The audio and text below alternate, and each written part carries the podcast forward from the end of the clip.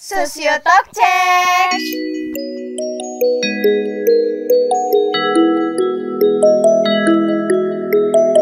Assalamualaikum warahmatullahi wabarakatuh. Hai guys, kembali lagi nih di podcast Sosiotalk episode keempat. Wah, kira-kira kita mau ngobrolin apa ya? Eits, tunggu dulu. Sebelumnya, perkenalkan, namaku Malihatun Atikoh, mahasiswi program studi Sosiologi UIN Sunan Kalijaga, Angkatan 2018. Jadi guys, pembahasan kali ini cocok banget nih buat kalian para mahasiswa. Emangnya kenapa sih? Makanya kalian harus dengerin podcast ini sampai selesai biar tahu jawabannya. Kalian yang saat ini sedang duduk di bangku perkuliahan, pasti banyak tugas kalian yang berhubungan dengan menulis. Kayak nulis isai, makalah, skripsi, dan masih banyak lagi. Namun ironisnya, masih banyak mahasiswa yang melakukan plagiarisme dalam mengerjakan tugas kuliah mereka. Padahal plagiarisme termasuk kejahatan intelektual loh, teman-teman. Oke, daripada kalian makin penasaran, langsung aja kita akan ngebahas tentang plagiarisme dalam tugas kuliah bersama narasumber kita yaitu Bapak BJ Sujipto. Beliau adalah seorang dosen dan juga seorang penulis. Assalamualaikum Pak, gimana kabarnya hari ini? Waalaikumsalam, kabar baik Alhamdulillah. Gimana kabar semua? Eh, sehat-sehat semoga insya Allah. Alhamdulillah, semoga selalu dalam keadaan sehat ya Pak. Sebelum kita ke pembahasan selanjutnya, boleh nih Pak perkenalan dulu biar teman-teman di rumah yang nanti dengerin podcast ini juga bisa kenal sama Bapak. Ah, Oke, boleh. Eh, kenalan dulu. Saya simple aja ya, saya BJ panggilannya. Nama official, nama nama yang tertera di dokumen itu BJ Sujipto. Terus nama yang saya pakai untuk tulisan dan dan aktivitas yang lain saya saya perpanjang jadi Bernardo Ji Sujipto. Nah eh, saya kuliah di Jogja sejak tahun 2006 habis gempa terus kemudian eh, di jurusan ilmu sosial di sosiologi Fishum Terus ya aktivitas saya memang karena saya menyukai tulisan sejak awal kuliah. Saya udah biasa dan akrab dengan dunia tulisan, nulis artikel-artikel, resensi, terus kemudian melebar ke yang lain-lain termasuk cerpen. Jadi basis saya itu ya nulis memang di creative writing. Terus kemudian di waktu-waktu selanjutnya di akhir-akhir kuliah masuk atau mencoba dunia tulisan kayak karya tulis ilmiah dan juga jurnal. Dan setelah itu eh, apa namanya lanjut lagi kuliah kembali lagi ke ke alma mater saya. Dan insya Allah eh, pengalaman-pengalaman kecil pengalaman-pengalaman sederhana dan pendek yang saya punya ini semoga eh, bermanfaat buat eh, teman-teman mahasiswa terus kemudian khususnya mereka yang ingin belajar berproses di dunia akademik, dunia kepenulisan dan dan sekitarnya, insya Allah eh, apa namanya saya selalu siap untuk untuk mensupport teman-teman yang misalnya mau ikut kompetisi menulis atau atau memang hanya belajar menulis gitu dan dan segala macam ya insya Allah saya punya background dan pengalaman di situ gitu loh. Karena memang e, bisa dikatakan ya saya kuliah itu mendapatkan apa namanya asupan e, gizi itu memang dari menulis gitu. Ya di koran kan dapat uang terus kemudian di di media-media online juga dapat uang kan. Terus kemudian kampus juga kalau media-media nasional itu ngasih uang juga per tulisan. Kalau nggak salah 100 ribu. Itu kan lumayan. Kalau produktif kan dalam satu bulan nulis di media nasional sampai empat kali kan 400 kan lumayan. Nah jadi eh, apa namanya itu background simple saya ya teman-teman ya di bidang kepenulisan. Ya. Nah, udah kenal ya teman-teman sama Pak BJ. Jadi Pak Bijay ini adalah seorang dosen program studi sosiologi UIN Sunan Kalijaga, Yogyakarta dan juga seorang penulis. Tadi Bapak mengatakan bahwa Bapak sangat menyukai menulis. Sebenarnya apa sih Pak yang membuat Bapak tertarik dan menyukai menulis? Kalau ditanya kenapa saya tertarik, itu kan pertanyaan rada eksistensialis ya, sangat mendasar sekali eh, agak susah sih sebenarnya untuk untuk dilacak. Yang pasti begini, apa pun kesukaan, apa pun preferensi kita kepada satu hal, suka suka ini melakukan ini dan itu, itu kan bagaimana kultur kita di sekitar kita yang menciptakannya. Nah, ketepatan saya ini eh, apa namanya alumni pesantren, terus kemudian pesantren saya adalah pesantren yang sangat agresif sekali dengan dunia literasi di Anokoya namanya Pondok Pesantren Anokoya. Kiai-kiai saya juga banyak menulis, terus kemudian banyak diskusi tentang tulisan, kitab-kitab juga tulisan tulisan-tulisan apa namanya kitab-kitab uh, para para kiai-kiai kami juga menulis kitab segala macam, kitab-kitab turos itu kitab-kitab kuning. Nah, kultur itu secara tidak langsung uh, membentuk saya, gitu simpelnya. Nah, karena itu sudah membentuk, kemudian juga eh, apa namanya ya kebiasaan, pembiasaan membaca semakin kuat. Jadi sejak MTS ya itu sudah bacaan-bacaan luas sekali. Maksud saya luas dalam artian eh, apa ya mungkin ya? Banyak gitu ya. Perpustakaan segala macam banyak sekali. Eh, terus kemudian latihan jurnalistik apalah istilahnya banyak sekali. Nah kemudian di akhir aliyah itu baru sadar ketika misalnya saya nulis di media-media lokal dulu di sana di Madura di Sumeneb terus kemudian sampai ke Horizon Anida waktu itu dan dapat uang. Nah mungkin itu salah satu uh, spirit juga gitu ya. Men me me menanamkan kesukaan yang yang dimaksud itu. Nah kemudian saya tersadar oh iya ya saya bisa nulis kok gitu. Terus kemudian oh iya saya dapat uang juga. Ini sambil lalu karena kesukaan satu sisi dan itu yang mendasari semuanya di sisi lain juga saya juga dapat finansial gitu. Oh, bisa ini diasah sedikit banyak ini bisa gitu loh nah itu yang bikin saya percaya diri. Terus kemudian betul ketika kuliah di Jogja awal-awal saya memang fokus ke sini gitu. Jadi eh, kebiasaan-kebiasaan membaca yang lama itu maksud saya yang sejak di MTS terus kemudian di Alia ketika di Jogja itu tempatnya memang gitu. Maksud saya tempatnya Jogja ini memang jadi apa ya kawah candra di muka. Artinya menjadi semacam tempat di mana semua orang bisa mendalami bisa belajar sebebas-bebasnya akses banyak buku-buku literasi komunitas menulis komunitas diskusi apa segala macam sangat berlimpah di Jogja artinya iklim di Jogja itu sangat suportif, mendukung sekali gitu. Nah dari situ kemudian eh, kesukaan saya, terus kemudian bersenyawa dengan iklim di Jogja itu semakin menjadi-jadi. Itu simpelnya kalau saya sedikit banyak eh, melihat kenapa saya suka gitu. E, karena pertama memang kesukaan secara natural, suka saja. Terus kemudian impuls kedua ya karena dapat finansial itu gitu karena itu jujur banyak membantu saya ketika misalnya mulai dari hidup harian bayar kuliah dan segala macam gitu terus kemudian ke kompetisi apa segala macam. Dari dunia tulisan gitu lah. Makanya di beberapa catatan saya saya ada beberapa catatannya. Pernah terbit di bareng itu sama Ahmad Fuadi kalau nggak salah di Bentang. Pustaka pernah nulis tentang apa itu perjalanan saya yang keluar.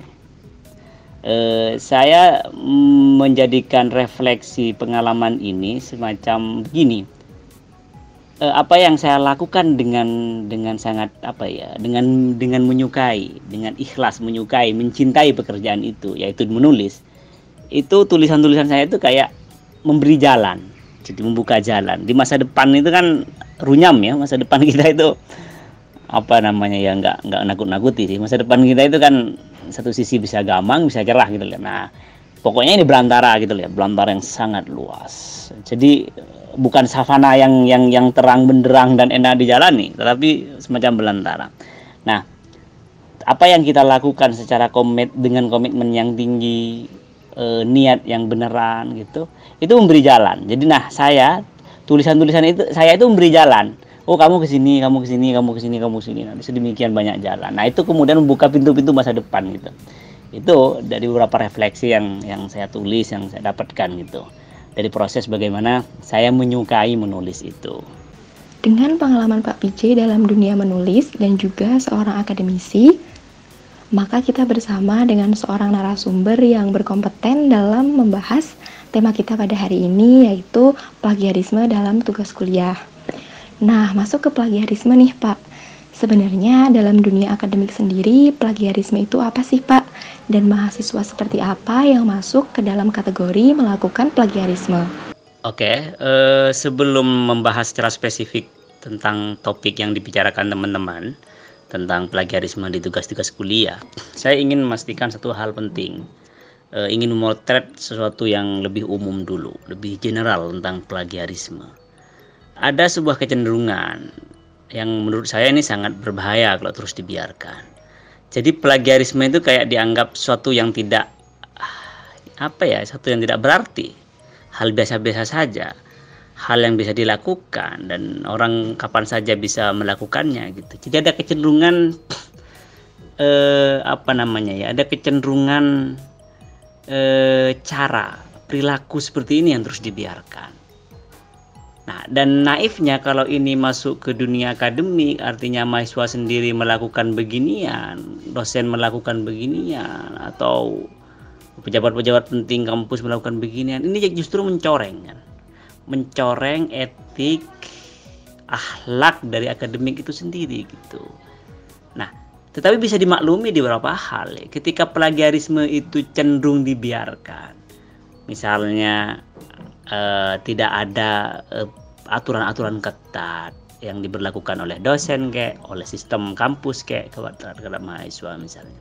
Oke, ketika di uh, apa namanya skripsi kita udah punya punya turnitin yang bisa mengecek berapa persen kesamaan dan plagiarisme dan segala macam di situ. Tetapi itu kan di akhir nanti. Tapi yang paling penting adalah proses. Jadi pendidikan itu pada pada sejatinya ya, pendidikan sejatinya adalah bagaimana uh, tumbuh berproses gitu loh. Jadi bukan ketika jadi menurut saya orang jadi apa jadi apa itu ya bonus dari prosesnya dia. Yang paling esensial dan penting itu adalah prosesnya gitu nah nah persoalan plagiarisme itu ya harus dilihat dari konteks ininya dari konteks prosesnya ini gitu. Nah ini potret umum tentang plagiarisme. Terus kemudian apa sebenarnya plagiarisme ini gitu lah ada undang-undang kita di Indonesia eh, pernah menerbitkan tentang aturan ya, tentang, tentang tentang plagiarisme ini. Kalau tidak salah tahun 2002 nomor berapa ya? saya sempat dulu hmm, apa ya sempat dulu bahas itu suatu waktu ketika rame-rame pelagi nomor ini undang-undang nomor 19 2002 tapi entah mungkin ada perubahan-perubahan ya terus kemudian juga eh, ada peraturan menteri pendidikan nasional nomor 17 tahun 2010 tentang pencegahan dan penanggulangan plagiat di perguruan tinggi misalnya dan yang lain-lain sebenarnya secara hukum ada gitu Nah, secara hukum, secara aturan sudah ada termasuk juga dengan dengan sanksinya masing-masing. Nah, eh apa itu pelagiat gampangnya? Saya coba merujuk dulu ya, merujuk dulu yang ada di aturan di aturan kita di peraturan Menteri Pendidikan tahun 2010. Tapi pasti mungkin udah berubah ya. Ada ada ada mungkin juga eh, edisi-edisi baru revisi atau apa. Saya saya belum tahu lagi. Nah, ini saya ingin bacakan ini Plagiat adalah kegiatan sengaja atau tidak sengaja. Ini sengaja atau tidak sengaja dalam memperoleh kredit atau nilai dalam suatu karya ilmiah yang mengutip sebagian atau seluruh karya ilmiah pihak lain yang diakui sebagai karya ilmiahnya tanpa menyatakan sumber secara tepat dan memadai. Nah, ini. Jadi saya ingin eh, me, apa istilahnya ya, memperjelas eh, secara lebih detail dulu gitu. Eh, kalau kita melihat kenapa plagiarisme itu muncul terus menerus gitu. Pertama tentu karena plagiarisme tidak dianggap apa-apa oleh kita oleh orang-orang akademik. dianggap apa-apa tapi kemudian tidak didisiplinkan. Dianggap sebagai hal yang serius tapi tidak didisiplinkan. Artinya mahasiswa tidak di, dicek karyanya diperhatikan ini kamu pelagiat ini masuk pelagiat ini ini keteledoranmu. Ini kan ada tadi kegiatan sengaja atau tidak sengaja. Kamu sebenarnya tidak sengaja tapi ini masuk ke pelagiat. Itu bisa mungkin nanti kita bisa dijelaskan itu. Nah eh, ketika punya kesadaran bahwa pelagiat ini eh, suatu hal yang aib. Di pelagiat ini kayak mencuri kan sebenarnya teman-teman ya. Plagiat itu ya mencuri kayak kita mencuri itu loh. Kayak kita mencuri. Kamu mencuri HP punya temenmu. Kamu mencuri apa punya orang lain. Nah dicuri gitu. Sama aja.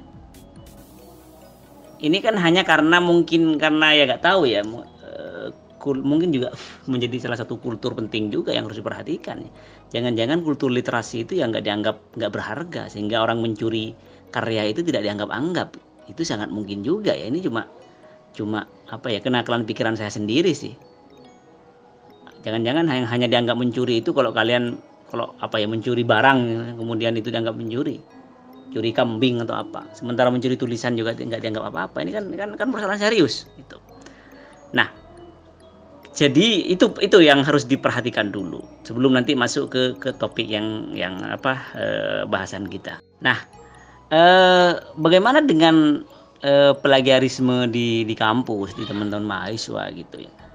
Jadi prinsipnya begini, kita pertama harus mengetahui dulu apa itu plagiat. Sudah saya jelaskan tadi, yaitu mencuri baik sengaja atau tidak sengaja. Saya pakai pakai mencuri ya, mengambil ya e, tulisan orang lain, hak cipta orang lain, baik sengaja atau tidak sengaja. Dan ini satu, sengaja atau tidak sengaja. Itu satu. Kedua, tidak dinyatakan sumber secara tepat dan menadai, memadai. Sumber secara tepat dan memadai. Makanya ada istilah citasi dan referensi. Teman-teman yang belajar khususnya sosiologi di kampus kita ada kelas academic writing itu sangat membantu. Jadi bagaimana mestinya gitu ya. Eh, apa namanya menyantumkan sumber secara tepat dan memadai. Ini penting ini di sini karena apa? Ada orang misalnya saya ulang lagi tidak sengaja tidak ada niat gampangnya ya. Ini soal niat dulu lah. Tidak ada niat untuk pelagiat, tetapi dia melakukan kekeliruan dalam mencantumkan sumber e, sumber referensi secara tepat dan memadai, tidak tidak melakukannya secara betul. Maka orang ini itu bisa dianggap sebagai apa ya masuk kepada kasus plagiarisme dan saya teman-teman sendiri ya eh, teman-teman sosiologi khususnya sudah pasti tahu ketika saya mengomentari karya-karya kalian tugas-tugas kalian saya kasih catatan. Ini citasinya bermasalah ini masuk plagiat saya banyak sekali teman-teman mungkin yang mendengarkan ini insya Allah uh, ingat dengan catatan-catatan itu gitu. ketika ketika citasinya nggak jelas referensinya nggak jelas saya langsung kasih bold kasih catatan ini referensinya tidak jelas, salah mencantumkan referensi begini-begini, maka ini masuk plagiat. Selain memang niat plagiat gitu. Jadi tadi kalau yang niat itu sudah pasti teman-temannya. Kalau yang niat, niat plagiat itu sudah sudah jelas sejak dalam pikiran dia sudah melakukan kriminal. Karena plagiarisme itu kriminal sebenarnya. Jadi dia uh, sudah melakukan plagiarisme sejak dalam pikiran niat itu gitu. Nah, yang sekarang yang yang yang kedua yang tidak niat ini tapi tapi akhirnya masuk kepada kasus plagiarisme. Ini yang yang ingin saya kembangkan. Hmm, hal penting yang harus diperhatikan kemudian adalah pertama kita atau semua insan-insan akademik ini mahasiswa khususnya harus betul-betul mempelajari secara rigid dan mengerti betulan, paham betulan tentang sistem referensi. Itu penting. Jadi bagaimana mengutip, bagaimana mengambil tulisan orang. Terus kemudian setelah mengambil dan mengutip tulisan orang, bagaimana cara meletakkan referensinya, catatan-catatannya, apakah pakai catatan perut atau body note atau pakai catatan kaki footnote atau pakai catatan akhir end note. Kemudian setelah itu ada sistem referensi yaitu meletakkan sumber. Nah ini, jadi teknik ini harus dikuasai dulu. Teknik ini penting sekali. Teknik referensional ini, ah sorry, teknik e, membuat referensi ini. eh, teknik ini juga sekaligus akan menyelamatkan gitu ya setidaknya selamat dulu dari plagiat ini penting setidaknya selamat dulu dari plagiat gitu. Nah unsur lainnya misalnya kamu selamat dari plagiat tapi kalau misalnya kamu ngutip dari tulisan orang sampai 90% mau ngapain? Kamu mau ngerjain tugas kan lucu. Saya kan sering bilang juga di tugas-tugas yang saya periksa. Terus saya beberapa saya bilang coba cek yang kamu tulis berapa persen kayak gitu. Artinya apa ya? Ini orang malas gitu. Makanya juga saya sering di awal tuh saya sudah bilang kalau mau plagiat nggak niat ngerjain tugas eh, apa akademik ya sudah. Bilang ke saya saya tidak sempat saya tidak apa. Mendingan itu lebih bagus memang daripada mencuri. Nah artinya begini teman-teman. Ini soal proses belajar ya kemudian ya. Setelah misalnya yang pertama saya katakan sudah harus menguasai eh, teknik referensi referensi maksud saya. Kalian sudah menguasai teknik referensi, sudah melakukannya, tetapi misalnya eh, dari anggaplah 5 halaman atau 10 halaman. Ternyata semua sekitar 8, 8 halamannya kalau, untuk 10 halaman ya, 8 halamannya ngambil gitu ya, ngambil dari uh, rujuk dari orang ini itu ini itu jurnal apa segala macam. Kemudian punya kamu cuma 2 20 persennya misalnya. Wah itu kan naif sekali. Itu eman juga ya kalian nggak mendapatkan apa-apa dari proses belajar eman sekali mendingan ya nggak perlu ngerjain juga kalau kayak gitu. Ya kalau dosen kalian nggak meriksa kalian beruntung masih dapat nilai. Kalau pas lagi dan berhadapan dengan saya kalian nggak bakal nggak bakal dapat nilai. Atau dapat nilai nilai paling buruk saja gitu dan seperti sudah yang saya katakan gitu. Karena apa saya ingin mendisiplinkan itu gitu. Ya meskipun ini memakan waktu ya teman-teman ya. Tapi ya ini komitmen saya sendiri sih sebenarnya saya komitmen untuk memastikan itu. Sehingga saya betul-betul mengecek. Karena apa? Sadar. Karena saya sadar ini proses belajar yang penting gitu loh. Untuk dilalui. Tetapi hal yang paling mendasar di balik plagiarisme ini eh, selain tadi tidak memang niat tidak tidak mau plagiat ya. Tidak mau plagiat. Hal yang paling mendasar untuk menghindari plagiarisme setelah tadi saya katakan apa namanya menguasai sistem referensi terus kemudian teknik-tekniknya juga teknik-teknik menghadapi teks gampangnya dengan parafrasa dan dan apa namanya dan eh, apa me, menyerap dulu kemudian menuliskannya. Yang paling mendasar kalau saya lihat eh, plagiarisme ini akan muncul akan terus ada gitu di antara teman-teman tugas-tugas mahasiswa itu sebenarnya tentang iklim akademik itu sendiri. Ini kritik sebenarnya ke internal kita, ke internal dosen-dosen sendiri atau kampus sendiri. Ketika apa? Ketika tugas-tugas mahasiswa itu itu tidak betul-betul diperhatikan, dicek. Ya, memang ini soal waktu ya. Tetapi ini menurut saya saya kembali ke, ke ranah ini, ke ranah otokritik kalau saya sendiri teman-teman ya karena otokritik maksud saya adalah kritik terhadap diri saya sendiri dan dan dan dan posisi-posisi yang sama seperti saya sebagai dosen misalnya. Karena apa? Uh, uh, apa namanya ya ketika hantu plagiarisme itu begitu gentayangan praktek-prakteknya begitu luas dan sangat gampang dilakukan terus kemudian dibiarkan. Nah ini dibiarkan tidak ada proses pendidikan itu yang saya katakan di awal. Maka akan akan sangat menggurita. Jadi eh, ini ini apa ya? Di samping memang teman-teman mahasiswa sendiri tadi saya katakan di awal punya niat betulan mau belajar itu satu, mau berproses, mau berdarah-darah, mau betul-betul menikmati proses itu itu satu sisi. Dan hal yang prinsip yang lain itu adalah ke kehendak, ke apa ya kemauan eh, insan-insan uh, para dosen ini untuk mengecek, memastikan jadi saya nggak bakal kalau saya sendiri ya semoga tetap apa istilahnya ya semoga uh, sehat selalu dan ingin membaca karya-karya kalian dan menyempatkan untuk itu ya. uh, karya-karya yang karya-karya yang memang baik dikatakan baik karya-karya yang memang ure originalitasnya bagus bisa dikatakan kasih apresiasi dan segala macam. Dan memang yang buruk ya katakan buruk gitu loh. Kemudian yang yang yang plagiat kalau saya kan memang sudah jelas di kontrak belajar kalau plagiat langsung plagiat biar biar clear. Jadi nggak nggak gampang tapi yang paling penting eh, sebagai sebagai bagian atau kritik ini adalah kehendak dan kemampu dan ke kemauan kita para dosen ini untuk mengecek, memperhatikan, memberikan kritik langsung, memberikan kritik, oh ini kurang, oh ini pelagiat atau gini-gini. ya. Di situ sih menurutku yang yang yang apa namanya ya yang kemudian pada akhirnya akan menciptakan iklim sehat insya Allah eh, dalam proses eh, apa namanya proses belajar belajar mengajar di kampus gitu loh terkait dengan plagiarisme itu sendiri. Terkait dengan penjelasan Bapak mengenai plagiarisme di kalangan mahasiswa, secara tidak langsung ada beberapa penyebab ya Pak yang menyebabkan mahasiswa itu melakukan plagiarisme. Dan ini juga harus kita perhatikan ya teman-teman semua.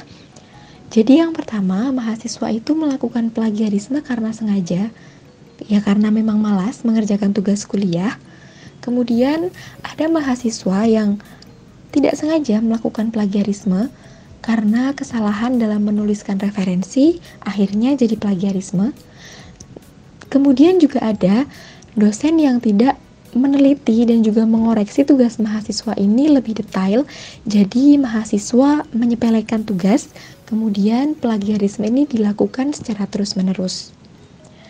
Namun sebenarnya masalah plagiarisme ini kan bukan masalah baru ya Pak. Tapi mengapa sampai saat ini masalah ini belum bisa dihentikan? Sebenarnya kunci penyelesaian masalahnya itu ada di mana ya Pak? Nah pertanyaan bagus ya. Kenapa hingga sekarang enggak, selesai-selesai gitu? Kalau uh, saya akan mencoba untuk uh, menggunakan dua pendekatan Pertama, pendekatan positif, hukum positif. E, di ranah hukum positif saja, yang memang sudah ada undang-undangnya, ada aturannya, ada sanksinya sampai ratusan juta kalau nggak salah ya. Kalau nanti dituntut gitu-gitu, e, itu juga tidak tegas gitu.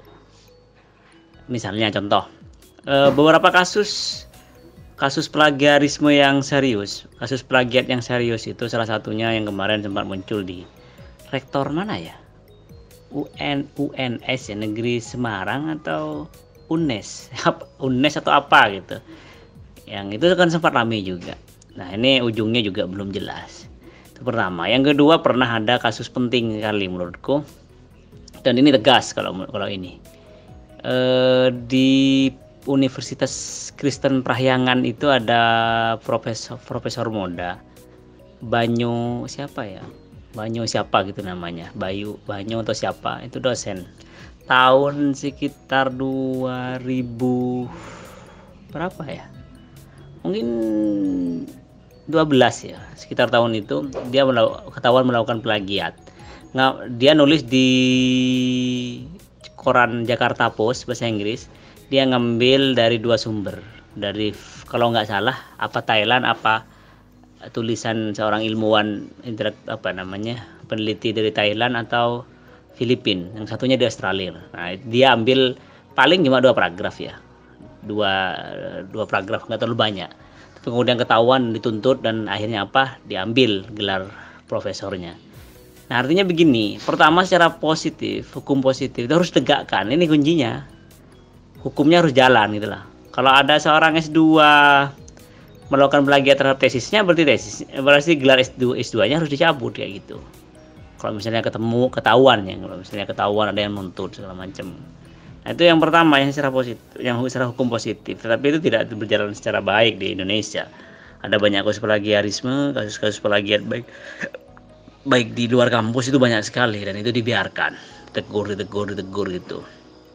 Nah, yang kedua, ini sifat preventif dan juga e, proses pendidikan menurutku ini yang jauh lebih penting. Jadi biar mental dan keinginan untuk pelagiat itu tidak ada. Itu tujuannya menurutku. Jadi bagaimana agar mental, keinginan, hasrat untuk melakukan pelagiat itu biar tidak ada gitu lah. Nah, ini proses kesadaran di sini. Nah, ini banyak e, notabene bergerak di bidang pendidikan. Mulai dari sejak bawah. Ya, sejak TK lah, sejak SD misalnya. Kamu jangan nyontek ini kalau nyontek ini kasih sumber kasih tahu punya siapa di SMP misalnya di di SMA apa segala macam. Harus di situ. Kalau sejak di situ tidak diperkenalkan tidak diperhatikan menurutku akan terus berlipat-lipat. Dan khususnya juga ketika di kampus gitu.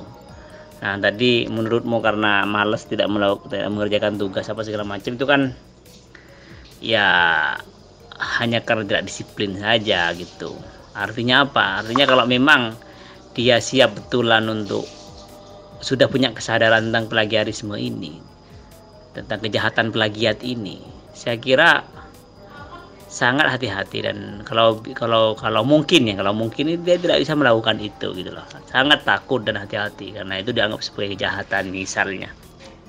Nah kalau saya lebih kepada pendekatan yang kedua proses pendisiplinan proses pendidikan proses dari kultur akademik baik itu di sekolah SMP SMA dan khususnya di universitas itu harus dibentuk gitu dikoreksi dicek e, kalau ada yang lemah langsung di dibikin lah kultur kultur anti plagiarisme al, al, anti plagiarisme itu dibikin gitu loh.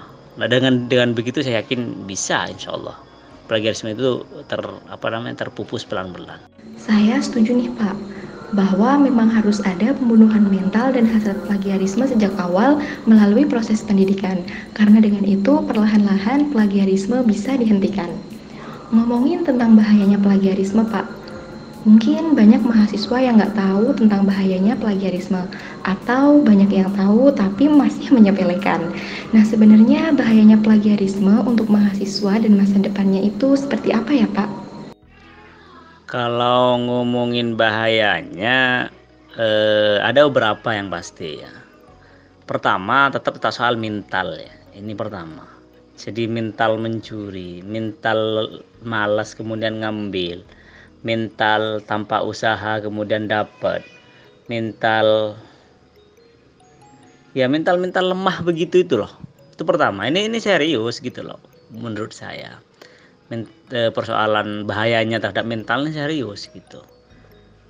Karena ya gimana mau jadi bangsa yang kuat dan maju kalau misalnya anak mudanya, mahasiswa-mahasiswanya tidak bekerja keras, berusaha semaksimal mungkin untuk untuk mempersiapkan potensi, untuk mengasah potensi, mempersiap, mempersiapkan masa depan mereka secara secara betul gitu. Itu pertama soal mental menurutku. Jadi udah apa ya rusak gitu loh mentalnya. Ya kedua kalau saya lihat eh, lebih kepada disiplin akademiknya. Kita tahu bahwa di kampus itu ya dunia akademik, kampus dunia kampus itu kan dunia yang memberikan ruang ekspresi sebebas-bebasnya terhadap mahasiswa, kemudian mahasiswa berkarya. Nah, ketika ngomong berkarya dalam konteks kampus ya otomatis karya tulis misalnya. Nah, disiplin kebahayanya terhadap terhadap eh, apa ya bahaya plagiarisme terhadap mahasiswa itu adalah lebih lebih kepada disiplin kampusnya. Yaitu misalnya eh, dia menjadi tidak apa namanya ya eh, tidak mau belajar terhadap bagaimana teknik eh, apa namanya membuat referensi membuat citasi cuplikan pertama. Kedua teknik bagaimana menulis dengan cara uh, apa namanya meng, me, merujuk ke orang lain. Secara umum adalah secara umum adalah teknik atau disiplin kepenulisan secara umum. Jadi dia berbahaya di, di, di titik itu. Karena apa? Di waktu bersamaan kita kan tahu bahwa kalau kampus kita di Indonesia secara umum sepertinya ya ini masih ada ada kabar-kabar juga belum jelas secara umum masih memakai sistem menulis skripsi gitu. Nah itu diandaikan bahwa e, ketika mahasiswa menulis skripsi maka sejak awal itu harus latihan. Latihan menganalisis latihan riset segala macam. Sebelum nanti betul-betul bikin skripsi serius. Terus yang ketiga eh, bahaya dalam konteks hukum. Ini ya dicabut gelarnya. Gelar S1 anak-anak yang kalau misalnya eh, skripsinya pelagiat kemudian dituntut ya dicabut. Kalau yang sekarang udah pakai Turnitin ya. Kampus-kampus ini mungkin sudah agak beda. Tapi sebelum-sebelumnya nah itu. Jadi ada tiga bahaya kalau kemudian mau mau kita coba untuk runut uh, kita bahas gitu. Tapi yang pertama bahaya yang pertama itu yang saya sebutkan tentang mental itu yang paling paling signifikan itu. Jadi itu ya teman-teman bahayanya melakukan plagiarisme. Semoga setelah ini kita benar-benar gak ada niatan dan stop untuk melakukan plagiarisme. Selain merugikan diri kita sendiri, juga mengancam masa depan kita. Sebelum ke pertanyaan yang terakhir nih Pak, ada pertanyaan yang saya dan mungkin teman-teman di rumah juga pengen tahu jawabannya.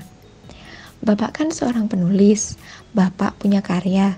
Gimana sih Pak perasaan, reaksi, dan apa yang Bapak lakukan ketika mengetahui karya Bapak diplagiat?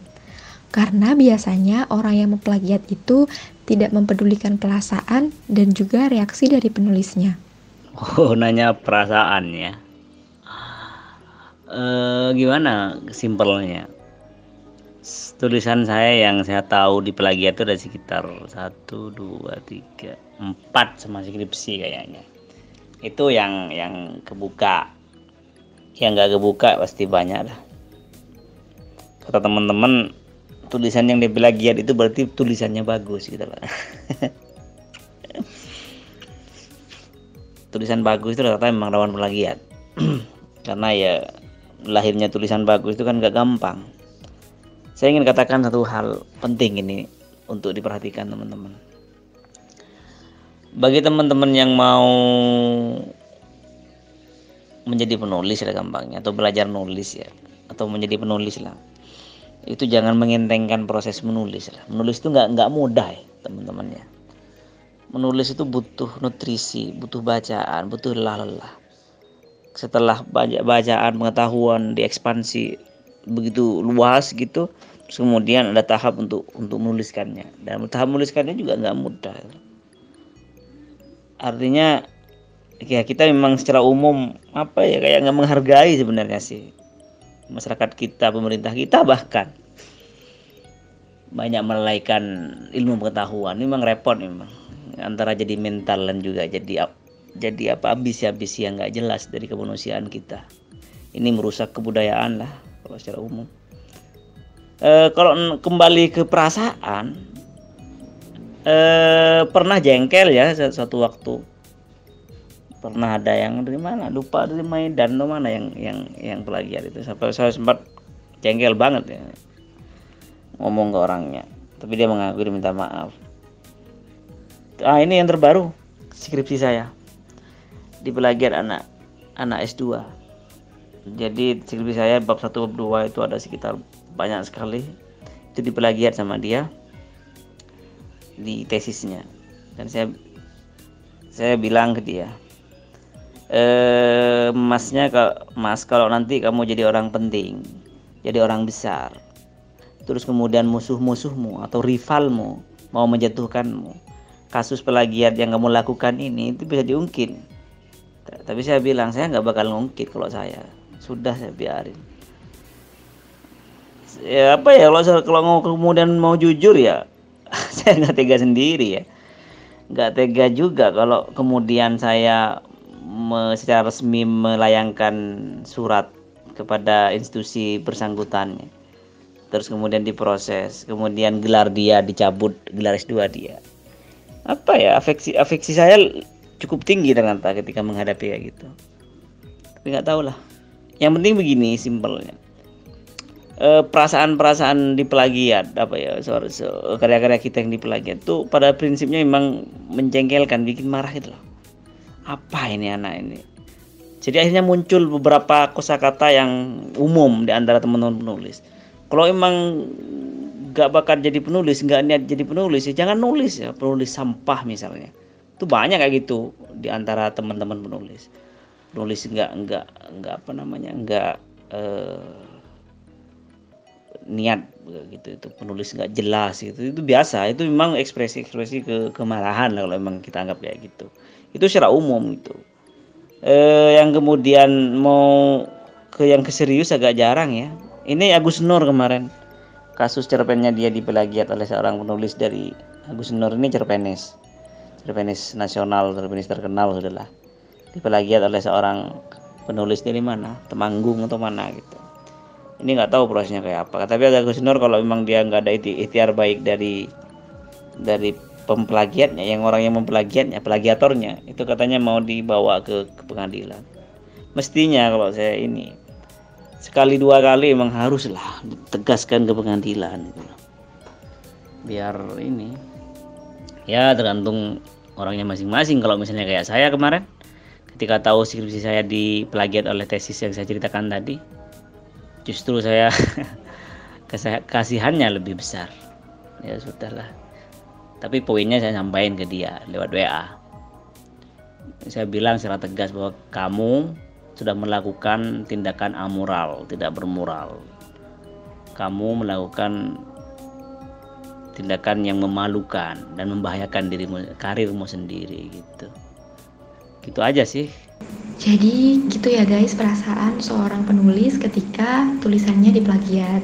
Maka dari itu, mulai sekarang stop melakukan plagiarisme karena apa gunanya IPK bagus tapi tidak punya integritas.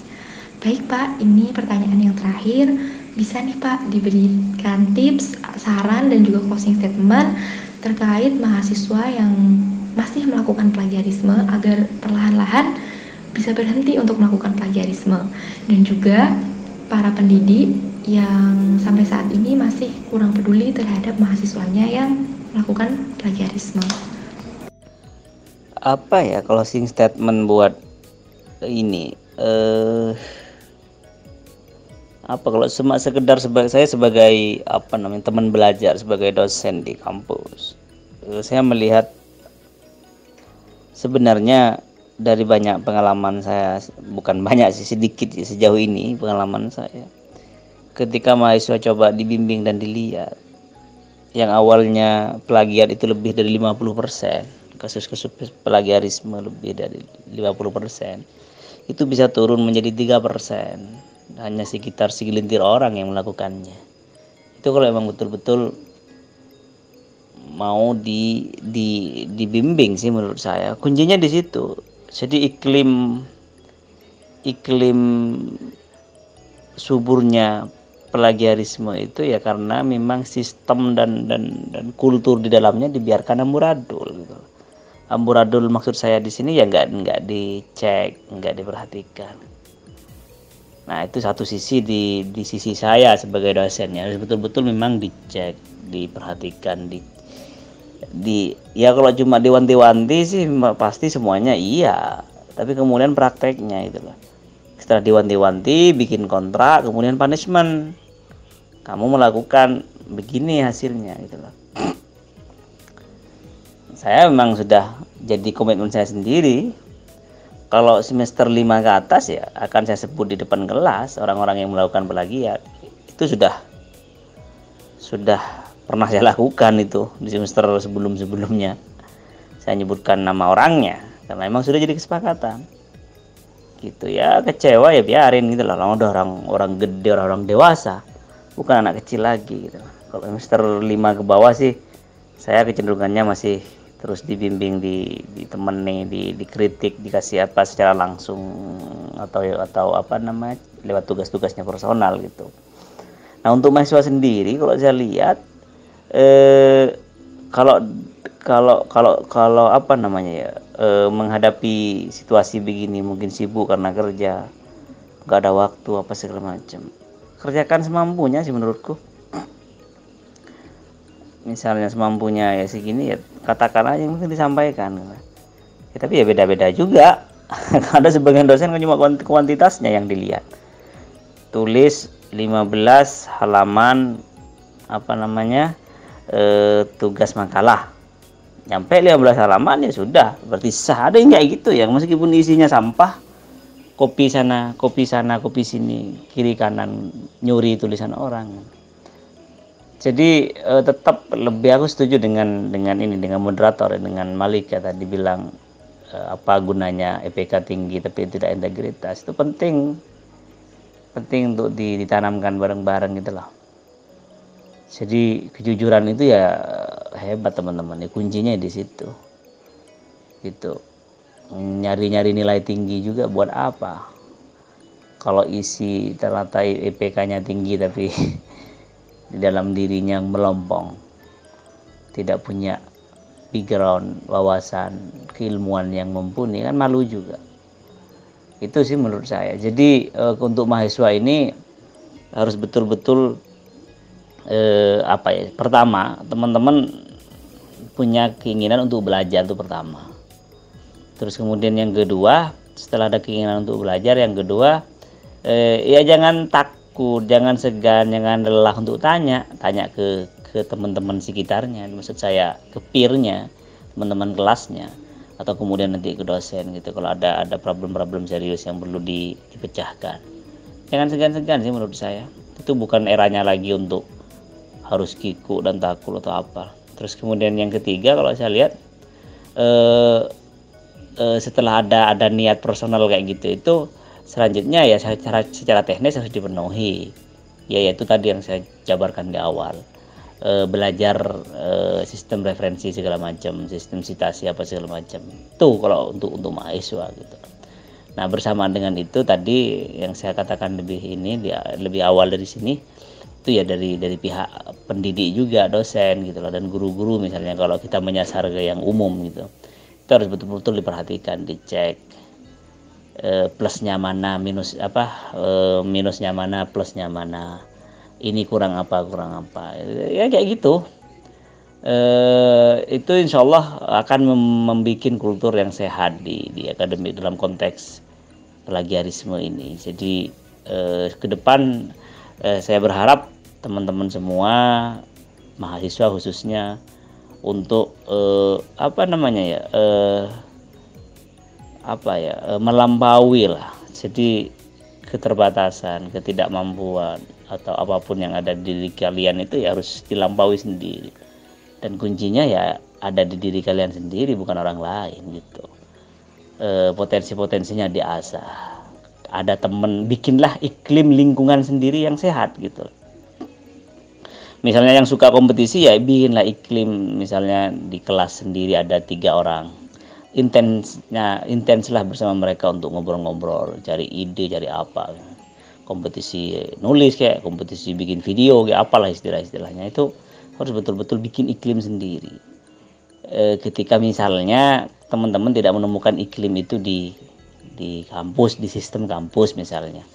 Jadi harus betul-betul kreatif untuk melihat peluang-peluang itu. Jangan diem kuncinya. Kalau ya ya dengan begitu saya lihat potensi-potensi termasuk uh, untuk tidak melakukan plagiat itu insya Allah bisa lah karena orang melakukan plagiat itu karena males. Satu. Kedua uh, dapat nilai bagus tapi tidak dipanes tidak dihukum tidak tidak karena tidak dicek oleh dosennya. Terus kemudian tiga apa kira-kira? Ya gampangan gitu loh. Kayak kayak kayak kampus kuliah itu kayak gampangan ya kalau kalau sudah hasilnya semuanya plagiat apa macam kan nggak bakal ada isinya teman-teman. Nggak bakal baca. Meskipun baca juga tumpang tindih cuma comot kiri corongan itu overall uh, saya berharap teman-teman tetap semangat terus belajar dan mengembangkan diri semaksimal mungkin khusus untuk bahasa sosiologi uh, janganlah lelah untuk untuk terus apa namanya membaca. Terus kemudian juga ya bersosialisasi di tengah masyarakat. Ya karena ini masih pandemi mungkin setelah semuanya beres besok ya mulai aktif untuk untuk ber bermasyarakat, berjejaring, bertemu dan membuat networking, kolaborasi segala macam. Akhirnya sukses semua. Bismillah. Terima kasih atas kesempatan ini dari saya. Wassalamualaikum warahmatullahi wabarakatuh. Gak terasa ya teman-teman, kita udah di penghujung podcast episode ini. Setelah dengerin podcast ini, kita jadi refleksi diri untuk stop melakukan plagiarisme. Buat kalian semua, jangan lupa ya follow Instagram at hmps.uinsk dan subscribe YouTube channel HMPS Sosiologi UIN Jogja biar gak ketinggalan podcast Sosiotalk episode selanjutnya. See you guys!